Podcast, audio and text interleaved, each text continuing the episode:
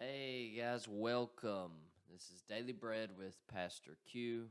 Um, back again today, and our verse of the day today is going to be Proverbs chapter 10, verse 17. Um, and this is what it reads He is in the way of life that keepeth instruction but he that refuseth reproof erreth, right? And this word erreth here means to uh, actually lead uh, almost others astray, yourself and others. Um, so, yeah, that's Proverbs chapter 10, verse 17. He is in the way of life that keepeth instruction, but he that refuseth reproof, right, or correction, uh, leads people astray or errors, right? So, um, this is just going to be a principle that uh, is ingrained into life itself. I feel like um, we all figured this out growing up, right? That uh, now that uh, most of us have children, some of you may not have children that are listening, but most of us that have children um, think back to a time when we were a child and we just thought what my parents were telling me is um, that's just the way they think. They're not they're not me. And now um, that you know uh, we've got a little older, it is seemingly obvious. Oh, that I wish I would have listened to more of what they had to say, and then uh, Hebrews says more, uh, particularly about this, um, uh, and about how um, we should encourage correction from the Lord um, and want correction from the Lord because it actually means He loves us.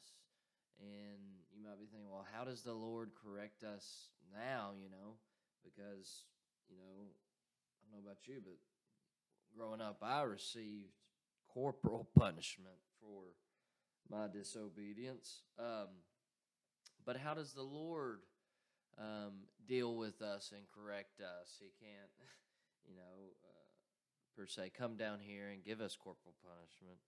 Uh, so, what does He do? Well, He deals with our hearts, right? We receive the Holy Spirit when we believe, put our faith in Him.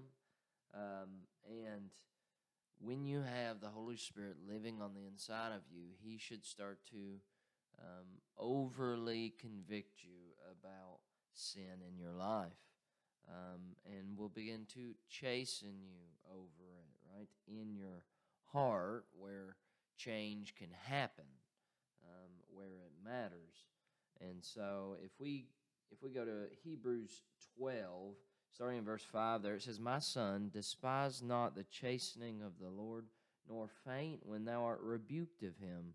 For whom the Lord loveth, he chasteneth, and scourgeth every son whom he receiveth.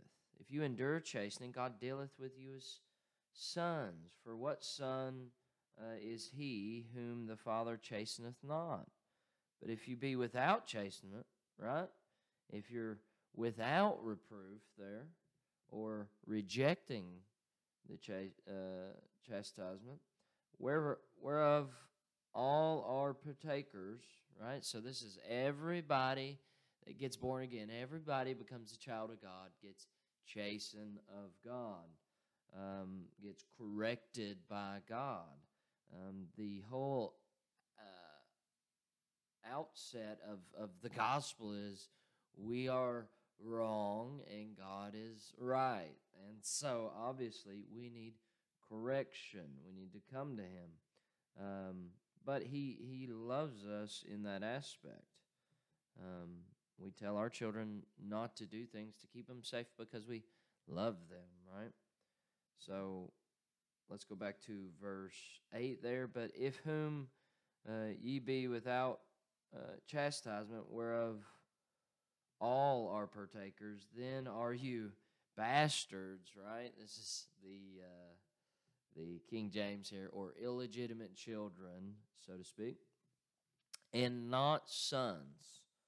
Um, furthermore, we have had fathers of our flesh which corrected us, and we gave them reverence. Shall we not much rather be in subjection unto the Father of spirits and live? For verily, for a few days chasteneth us after their. Uh, so this is talking about our earthly fathers.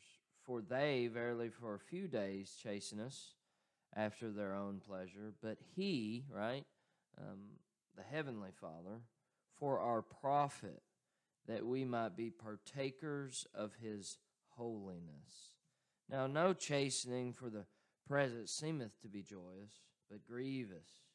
Nevertheless, afterwards it yieldeth the peaceable fruit of righteousness unto them which are exercised thereby. Right? Um, so, uh, basically, the idea is, you know, God is chasing in us, correcting us because He loves us, and we should encourage that. We should want that. We should not run away from that because that leads to a path of, of straying away and having others stray away with us. We should want to be corrected by God. We should be sensitive to His Holy Spirit. We should care about uh, about how He views our life, and and uh, we should care about His ways. Right? He wants to teach us His ways, but we've all been in a classroom setting. Part of teaching is correction, right? Uh, and so, um, you know, we will get problems wrong. We need the teacher to come in and correct what we've did. Teach us, right? It's part of teaching is correction. You cannot have a gospel without reproof and correction. Revelations uh, 3.19, and I'll end with this. Um, uh, if we go there, Revelation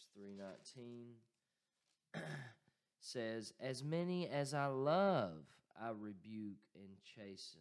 Be zealous, therefore, and repent, right? And so God is doing this because He loves us, not because He's angry with us. He wants to correct us in love, just like any loving father would correct their children. So, um, again, just one more time, uh, this is Proverbs 10, verse 17. He is in the way of life that keepeth instruction. Or to say, um, the way of life is keeping instruction, right? And the way of error would be uh, refusing reproof, right? But he that refuseth reproof erreth. So, um, I would uh, I would just make a suggestion this morning, right? Um, keep instruction, love instruction, and uh, receive reproof. Okay, love instruction, keep it, and receive reproof. Bless you guys. This is Daily Bread with Pastor Q. If you don't know, I'm Quentin Carter, lead pastor at Reed's Chapel Church of God. And uh, I'd, I'd love to have you on this podcast. This is Daily Bread, just a time where we can come together, uh, share a devotion in the morning, and uh, start our day off um, in the Word of God. So I encourage you uh, if you have a powerful testimony, come on. I'm, I'm taking interviews of testimonies. If you know anybody up for debate, atheists, any any people in other religions, uh, send them my way. I'd appreciate that. Um, but that's all for today. We'll see you tomorrow. God bless.